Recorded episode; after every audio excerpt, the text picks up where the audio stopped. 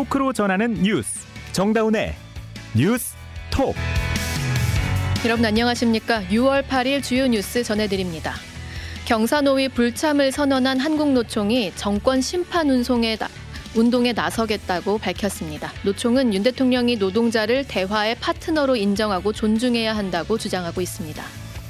오늘 출근길 수인분당선 순회역에서 에스컬레이터 역주행으로 14명이 부상당했습니다. 국토교통부는 유지 보수 관련 문제가 있었는지 등을 조사할 예정입니다. 지난 3년간 전국 34개 모든 하수처리장에서 꾸준히 마약 성분이 검출된 것으로 나타났습니다. 특히 항만이나 대도시의 필로폰 검출량이 많았습니다. 그제 우크라이나 남부 카호우카 댐 파괴로 물에 잠긴 마을에서는 주민들의 필사적인 탈출이 이어지고 있습니다. 우크라이나는 동부와 남부 전선에서 러시아에 대해 대대적인 공격에 나섰습니다. 20세 이하 축구 대표팀이 내일 새벽 6시 이탈리아와 4강전에 나섭니다. 오늘 방송은 CBS 레인보우와 유튜브 CBS 뉴스 채널에서 화면으로도 보실 수 있습니다.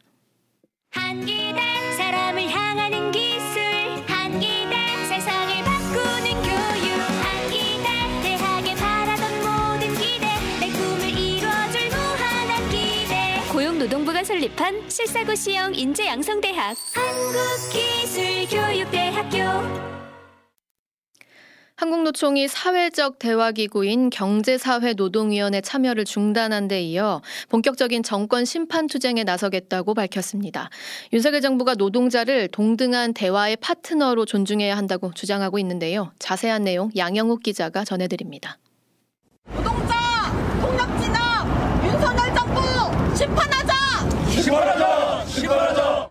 김준영은 무죄다 김준영을 석방하라 한국노총은 오늘 오전 서울 용산 대통령실 앞에서 기자회견을 열고 윤석열 정부 심판에 나선다고 밝혔습니다.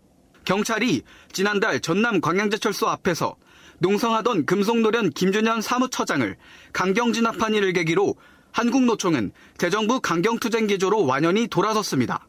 한국노총 김동명 위원장입니다. 윤석열 정권의 폭주를 우리의 힘으로 멈추지 않는다면 제2, 제3의 광양 사태는 계속될 것이고 한국노총은 정부의 사과나 김 사무처장 석방 등 경사노위 복귀 조건을 따로 정하지 않겠다며 정부의 노동정책 기조가 근본부터 바뀌어야 한다고 강조했습니다. 경사노위 탈퇴 여부는 집행부에 위임한다며 정부와 대화할 여지는 열어뒀지만 윤석열 정권 내내 경사노위를 중단할 수 있다고 덧붙였습니다. 한국노총은 오는 27일 용산 대통령실 인근에서 만여 명 이상이 모이는 대규모 집회를 열고 점차 대정부 투쟁 수위를 올려갈 전망입니다. 한편 고 양해동 열사를 추모하는 1박 2일 농성을 벌였던 건설노조도 오늘 기자회견을 열고 경찰의 출석 요구는 부당하다며 열사의 장례를 모두 마친 뒤 자진 출석하겠다고 밝혔습니다. CBS 뉴스 양영욱입니다. 박희영 용산구청장이 건강 문제로 어제 보석 석방됐는데요. 오늘 곧바로 구청에 출근했습니다. 이태원 참사 유가족들은 박 구청장의 사퇴를 요구하며 거세게 항의했습니다. 박희영 기자가 보도합니다. 이태원 참사 부실 대응 혐의로 구속됐던 박희영 용산구청장이 보석으로 풀려난 지 불과 하루 만인 오늘 구청 업무에 즉시 복귀했습니다. 용산구청 관계자는 오늘 오전 8시 반쯤 박 구청장이 이미 구청에 출근했다고 전했습니다. 취재진들이 이른 아침부터 박 구청장의 자택 앞과 구청 등에서 기다렸지만 이를 모두 따돌리고 출근한 겁니다. 박 구청장의 출근을 막아서기 위해 구청 앞을 지켰던 유가족들은 구청장실 앞으로 몰려가 출근 여부를 확인하겠다며 거세게 항의했지만 박 구청장은 끝내 모습을 드러내지 않았습니다.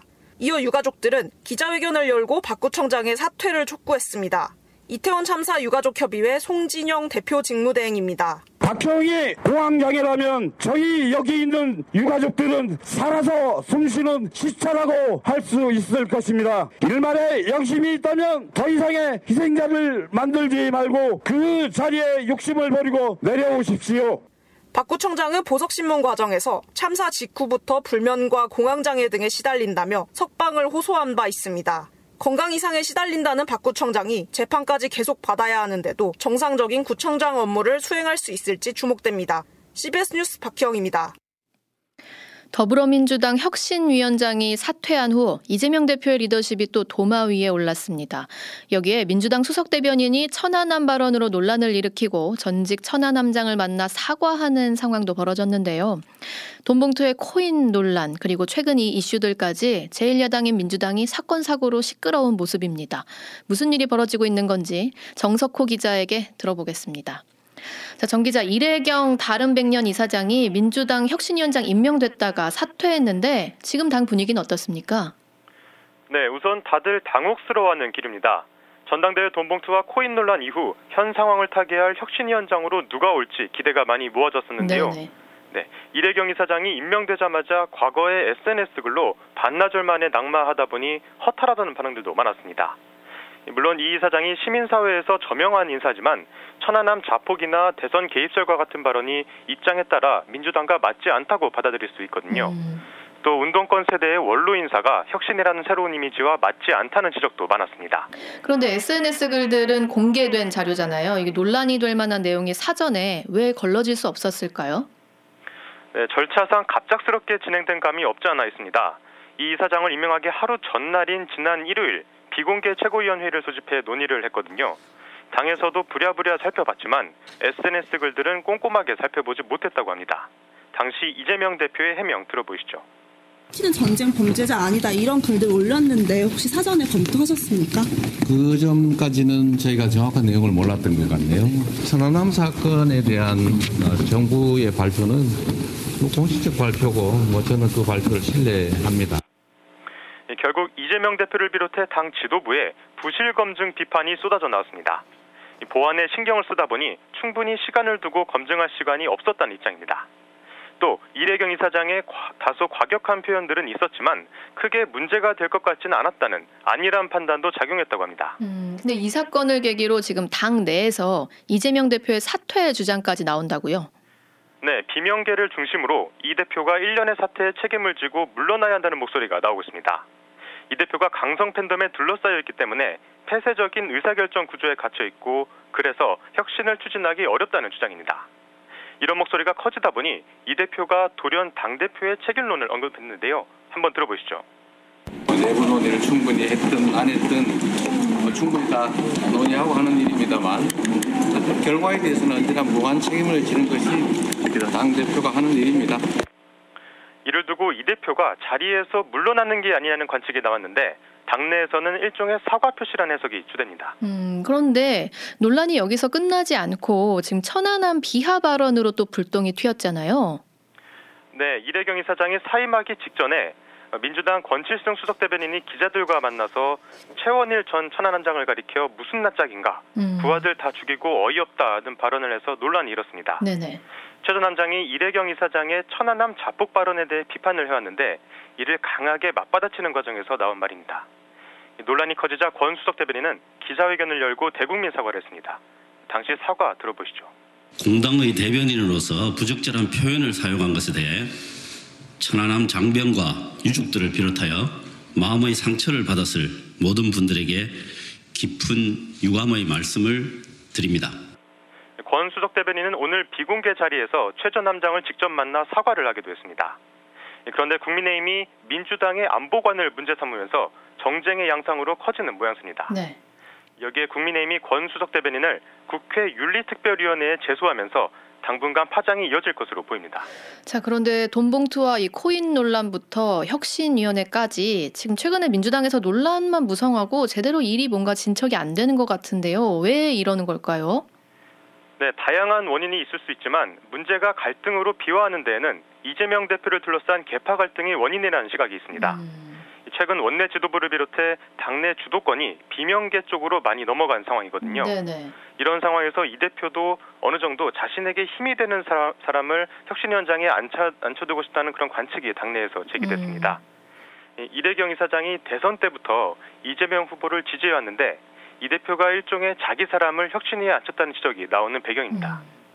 이후에 비명계에서 이 대표의 혁신위원장 임명 과정을 강하게 비판하고 나서면서 문제가 격하게 비화된 것으로 보입니다. 그러면 다음 이제 새로운 혁신위원장 임명은 지금 더 어려워지겠네요. 네, 당 안팎의 기대도 더 높아졌고 검증 과정에 대한 부담 때문에 지명자들도 고사할 가능성이 커졌습니다. 음. 실제로 이대경 위원장에게 제안하기 전 당 지도부가 두세 명에게 더 제안을 한 것으로 전해지는데 모두 고사했다고 합니다. 당 지도부는 최근 의원들에게도 위원장 후보 추천을 받으면서 인선 창구를 더 넓히려고 하고 있습니다. 네, 여기까지 듣죠. 정석호 기자였습니다. 다음 소식입니다. 유신 체제에 맞서 민주화 투쟁을 하다가 불법 구금이나 고문 피해를 당한 민주 인사들이 국가로부터 정신적 손해배상을 받게 됐습니다. 광주지방법원은 고 김남주 시인 등 42명이 국가를 상대로 낸 손해배상 소송에서 원고 일부 승소 판결했습니다. 이 상속 관계와 기대 수익 등을 고려해서 국가가 1인당 390만 원에서 11억 5,900여만 원을 피해자와 유가족에게 지급하라는 내용입니다. 이 피해자들은 전남 대 재학 시절 박정희 정권에 맞서 함성지 사건이라고 불린 민주화 투쟁에 나서면서 당시 징역형의 집행유예를 선고받았습니다.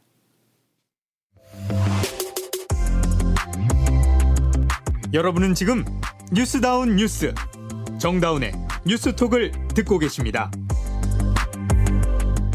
20세 이하 축구 대표팀이 내일 새벽 이탈리아와 4강 진출을 다툽니다. 이 날카로운 세트피스를 바탕으로 두 대회 연속 결승 진출에 도전하는데요. 김동욱 기자가 이 소식 전합니다. 골짜기 세대라는 평가를 뒤집은 한국 축구 유망주들이 유쾌한 반란을 이어갑니다. 김은중 감독이 이끄는 대표팀은 내일 새벽 아르헨티나 라플라타 스타디움에서 이탈리아와 20세 이하 월드컵 4강전을 치릅니다. 이탈리아는 조별리그에서 브라질, 16강에서 잉글랜드를 잡고 올라온 유럽의 강호입니다. 하지만 우리 대표팀은 이번 대회에서 유일한 무패팀입니다. 8강까지 총 5경기에서 8골을 넣었는데 4골을 프리킥과 코너킥에서 만들 정도로 위협적인 세트피스를 자랑합니다. 세트피스로만 4개의 도움을 배달한 이승원, 그리고 피파가 주목한 에이스 배준호 등이 이탈리아 골문을 정조준합니다. 이탈리아에서는 혼자 6골을 기록한 미드필더 카사데이가 경계 대상입니다. 김은중 감독이 최악이라고 표현한 라플라타 스타디움의 잔디는 변수입니다. 우리 대표팀은 첫 방문인 반면 이탈리아는 16강을 라플라타 스타디움에서 치렀습니다. 이탈리아를 이기면 이스라엘, 우루과이전 승자와 결승에서 만납니다. CBS 뉴스 김동욱입니다. 오늘 아침 출근 시간대에 분당선 순회역에서 에스컬레이터가 역주행했습니다. 14명이 다쳤는데요. 문제 에스컬레이터는 지난해와 지난달 안전점검에서는 모두 이상 없음 판정을 받았던 것으로 확인됐습니다. 이준석 기자의 보도입니다. 오늘 아침 8시 20분쯤 경기 성남시 분당선 순회역 2번 출구에 설치된 지상 방향의 에스컬레이터가 잠시 멈춰선 뒤 반대로 움직입니다. 출근 시간대라 수십 명의 승객이 에스컬레이터에 타고 있었습니다. 일부 승객들은 뒷걸음질 치고 난간을 넘어 에스컬레이터 밖으로 대피했지만 대부분이 중심을 잃고 쓰러집니다. 이어 위쪽에서 쓰러진 사람들이 우르르 쏟아져 내려 입구에는 쓰러진 사람들이 겹겹이 쌓여져 갑니다. 소방당국이 공개한 50초 분량의 CCTV 영상에는 평온한 지하철역이 아수라장이 된 당시 상황이 고스란히 담겼습니다. 당시 현장에 출동한 소방대원입니다. 에스컬레이터 올라가는 그 입구에 한 3, 4명 정도가 네, 쓰러져 있었고 그 주위로 이제 환자들 한 열대 명이 소리도 엄청 많이 지르시고 뭔가 좀 아비규환처럼 이 사고로 다친 사람은 모두 14명, 11명은 경상을 입고 귀가했지만 3명은 크게 다쳐 치료를 받고 있습니다.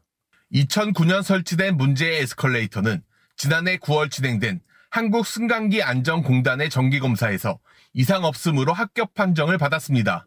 지난달 10일 에스컬레이터 보수업체가 진행한 월간 점검에서도 아무런 문제도 발견되지 않았습니다.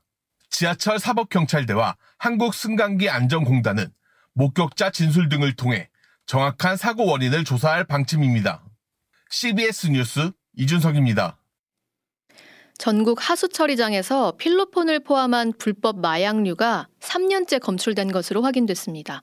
항만이나 대도시 지역의 검출량이 특히 높았는데요. 하루 평균 사용 추정량은 인천이 가장 많았다고 합니다. 이은지 기자가 보도합니다.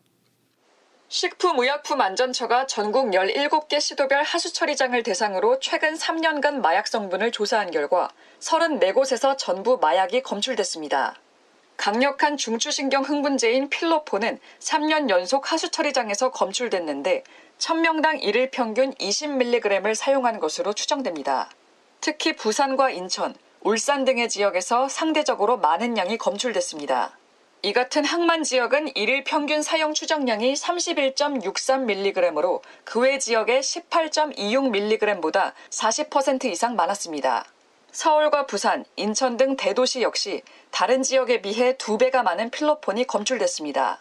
이 중 인천은 필로폰과 엑스터시, 코카인 모두 하루 평균 사용 추정량이 전국에서 가장 많았습니다.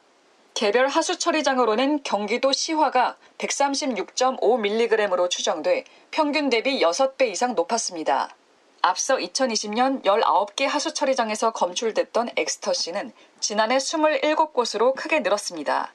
식약처는 이번 조사 결과를 국내 수사기관에 단서 정보로 제공하는 한편 불법 마약류 예방과 재활에도 활용할 방침입니다.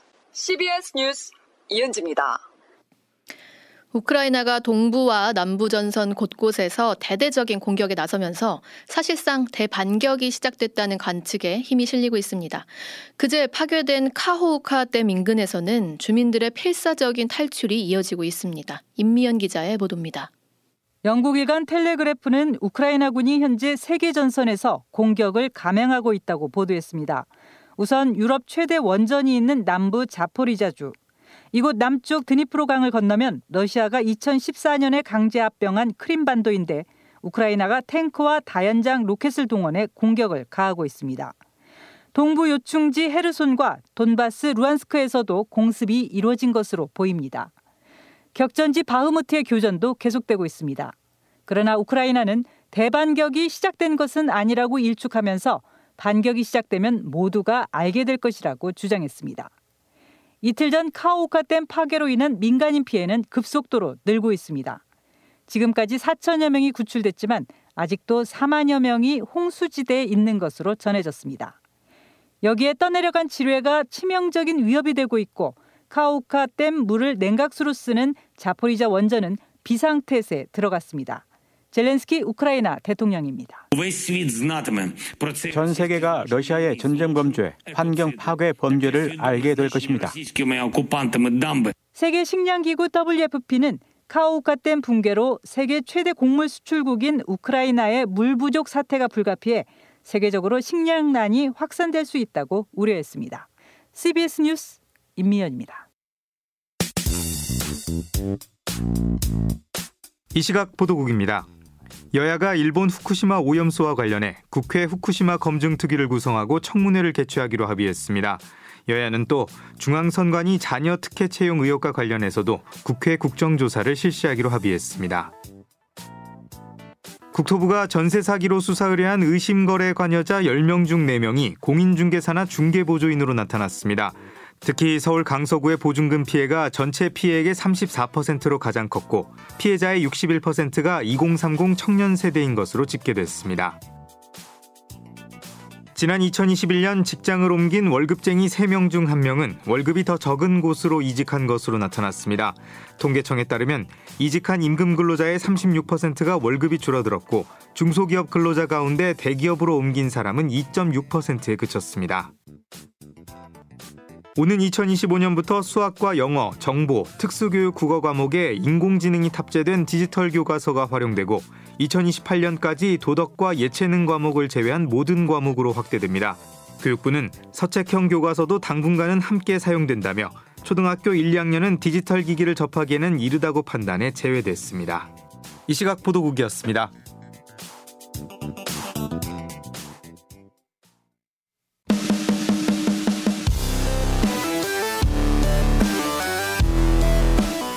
온라인 핫 이슈를 짚어봅니다. 어텐션 뉴스. 오늘 하루 온라인에서 가장 주목받은 뉴스만 콕콕 짚어봅니다. 어텐션 뉴스 김동빈 기자 어서 오세요. 네, 안녕하세요. 오늘 가져온 소식 뭔가요? 네, 첫 번째 소식은 KBS 사장 수신료 분리징수 철회하면 사퇴하겠다입니다. 어, KBS 수신료 문제가 또 잊을만하니 또 나왔습니다. 네, 그렇습니다. 음. 근데 어제 대통령실이 현재 전기요금에 합산해 징수하고 있는 TV 수신료를 분리징수하기 위한 관련법 개정과 후속 조처를 관계기관에 권고하지 않았습니까? 네네. 이러면서 이러면서 좀 사태가 심각해지자 오늘 KBS 사장이 직접 반대 기자회견을 열었습니다. 음. 김의철 KBS 사장은 오늘 기자회견에서 TV 수신료 분리징수 도입을 철회하면 자신이 사장직에서 물러나겠다 이렇게까지 음. 배수진을 쳤습니다. 전임 정권에서 사장으로 임명된 제가 문제라면 제가 사장직을 내려놓겠다. 아. 분리징수 추진을 철회하는 즉시 저는 자리에서 물러나겠다 이렇게까지 얘기를 했습니다. 음. 뭐 이렇게까지 강한 결단을 한 데에는 아무래도 KBS 에게 수신료 수입이 핵심 수익원 중에 하나이기 때문입니다. 어. 김 사장은 지난해 수신료 수입은 징수 비용을 제외하고 6,200억 원 정도였으나 분리 징수가 도입되면 1,000억 원대로 급감할 것이다. 아, 이렇게까지 얘기를 했거든요. 200억 원 수준에서 분리 징수가 되면 1,000억 원 예, 많이 그렇습니다. 줄어드네요. 음. 많이 줄, 줄고 있- 줄죠. 줄죠. 이는 뭐 김 사장의 말대로라면 음. KBS에 부여된 다양한 공적 책무를 도저히 이행할 수 없는 상황으로 직결될 것이다. 이렇게까지 말을 했습니다. 음. 뭐 사실 이게 뭐 근거가 있는 얘기인 게 네. 통합 징수 이전까지는 KBS가 직접 수신료를 받으러 다녔다고 해요. 어. 그래서 비용도 컸고 시청자들이 납부를 거부해서 통합 징수가 도입되기 전까지 징수율은 한 50% 선에 그쳤다고 음. 합니다. 그러니까 요즘 뭐 TV 자체를 보지를 않잖아요. 음. 그러니까 통합 징수가 안 되게 되면 납부 간 납부 거부할 가능성이 더 커지고 그러게요. 금액은 더 줄 수밖에 없는 겁니다. 음. 이렇게 KBS가 거의 발작 반응을 일으킬 수밖에 없는 음. 건데요. 이거 앞으로 어떻게 될 까요? 일단 KBS가 이렇게 반발하고 나선 데에 대해서 대통령실의 반응에 뭐 음. 이목이 집중될 것 같아요. 일각에서는 KBS 수신료 분리징수 카드가 전임 정권에서 임명된 현 사장을 교체하기 위한 압박 음. 카드다 이런 지적이 일고 있는데요. 네네. 만약 대통령실이 KBS 사장의 이 사퇴 카드를 받는다면 사실로 드러나는. 그쵸. 네네. 이제 기다렸다는 듯이 사퇴를 어. 받으면 사실이 되는 셈이죠. 그러니까 대통령실로서는 KBS 사장의 사퇴 카드를 받기에는 모양새가 조금 좋지는 않습니다. 그러게요. 그렇다고 계속해서 분리징수를 밀어붙일 수 있느냐? 요게 조금 지켜봐야 될것 음. 같아요. 생각보다 복잡한 문제이더라고요. 네네. 정부는 국민의 선택권이나 공영방송 개혁 측면에서 수신료 통합징수를 선보겠다는 입장이지만 현재 KBS의 전체 재원의 수신료가 차지하는 비중이 45%나 됩니다. 아, 그러니까 분리징수가 되면은 공영방송 제도의 근간을 흔들 수도 있다 이런 음. 목소리가 나올 정도인 건데요. 왜냐하면 수신료가 줄어들게 되면 그 빈자리를 KBS가 지금 안 하고 있는 광고 영업으로 음. 메우게 되고 있는데 그렇다면 장애인 방송 등 공인성 공익성이 높은 프로그램은 음. 당연히 이제 비용이 들어가니까 줄 축소를 할 수밖에 없겠죠. 그렇군요. 그리고 광고 시장의 경쟁 과열도 불가피해집니다. 음. 이렇게 불- 수신료 분리징수는 후속 대책 없이는 추진하기가 조금 복잡한 문제예요. 네네. 또 입법 미비 문제도 일어날 수 있는데 현행 통합징수 방, 징수는 방송법에 근거해서 김영삼 정부 시절인 94년부터 시행이 됐습니다. 이 시- 정부는 시행령 개정만으로 통합징수를 원칙적으로 금지하는 방안을 추진할 방침인데요. 이 부분에 있어서는 일, 일각에서는 입법이 필요한 거 아니냐 이런 음. 논란이 제기될 수 시행령 있습니다. 개정이 아니라 입법이 필요한 거 아니냐. 예, 예. 네. 그리고 그동안 여러 차례 이 통합징수가 부당하다는 취지의 소송이 이어져 왔어요. 하지만 법원과 헌법재판소는 입법의 목적의 정당성 등을 이유로 음. 이제 KBS의 손을 들어줘 왔었거든요. 네. 그러니까 이 통합징수도 좀 쉽지 않은 문제다 음. 이럴 수 있습니다. 그럼 지켜봐야겠네요. 다음 소식은요. 예, 다음 소식은 7월부터 그랜저 구입 세금 36만 원 늘어난다. 구입할 때 세금이 36만 원. 예, 어제 국세청이 7월부터 국산차에 대한 세금 부과 기준을 낮춰서 소비자 부담을 줄이겠다고 발표했는데 그러니까요. 하루 만에 그 좀 다른 대책이 또 나온 겁니다. 오늘 기획재정부가 지난 3년간 시행해온 개별 소비세 인하를 오늘 사, 오는 30일부로 종료한다고 밝혔기 때문인데요. 음.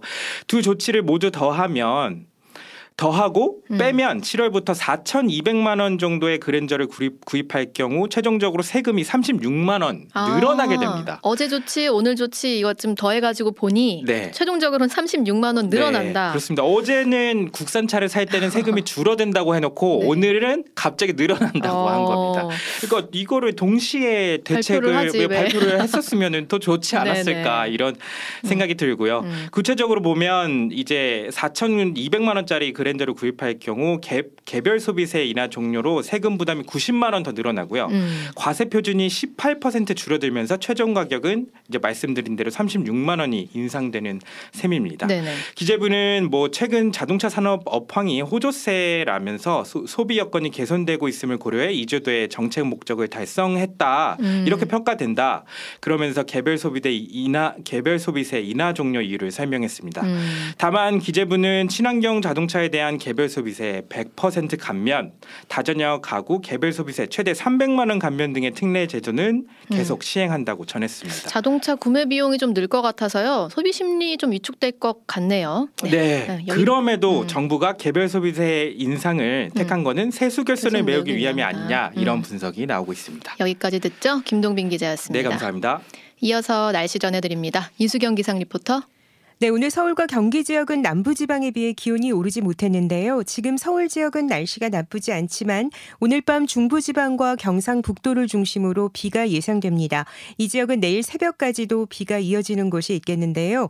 예상되는 비의 양은 수도권과 강원 영서, 충청권 북부에 10에서 60mm, 강원 영동과 충청권 남부, 경북 내륙에는 5에서 20mm 정도를 보이겠습니다.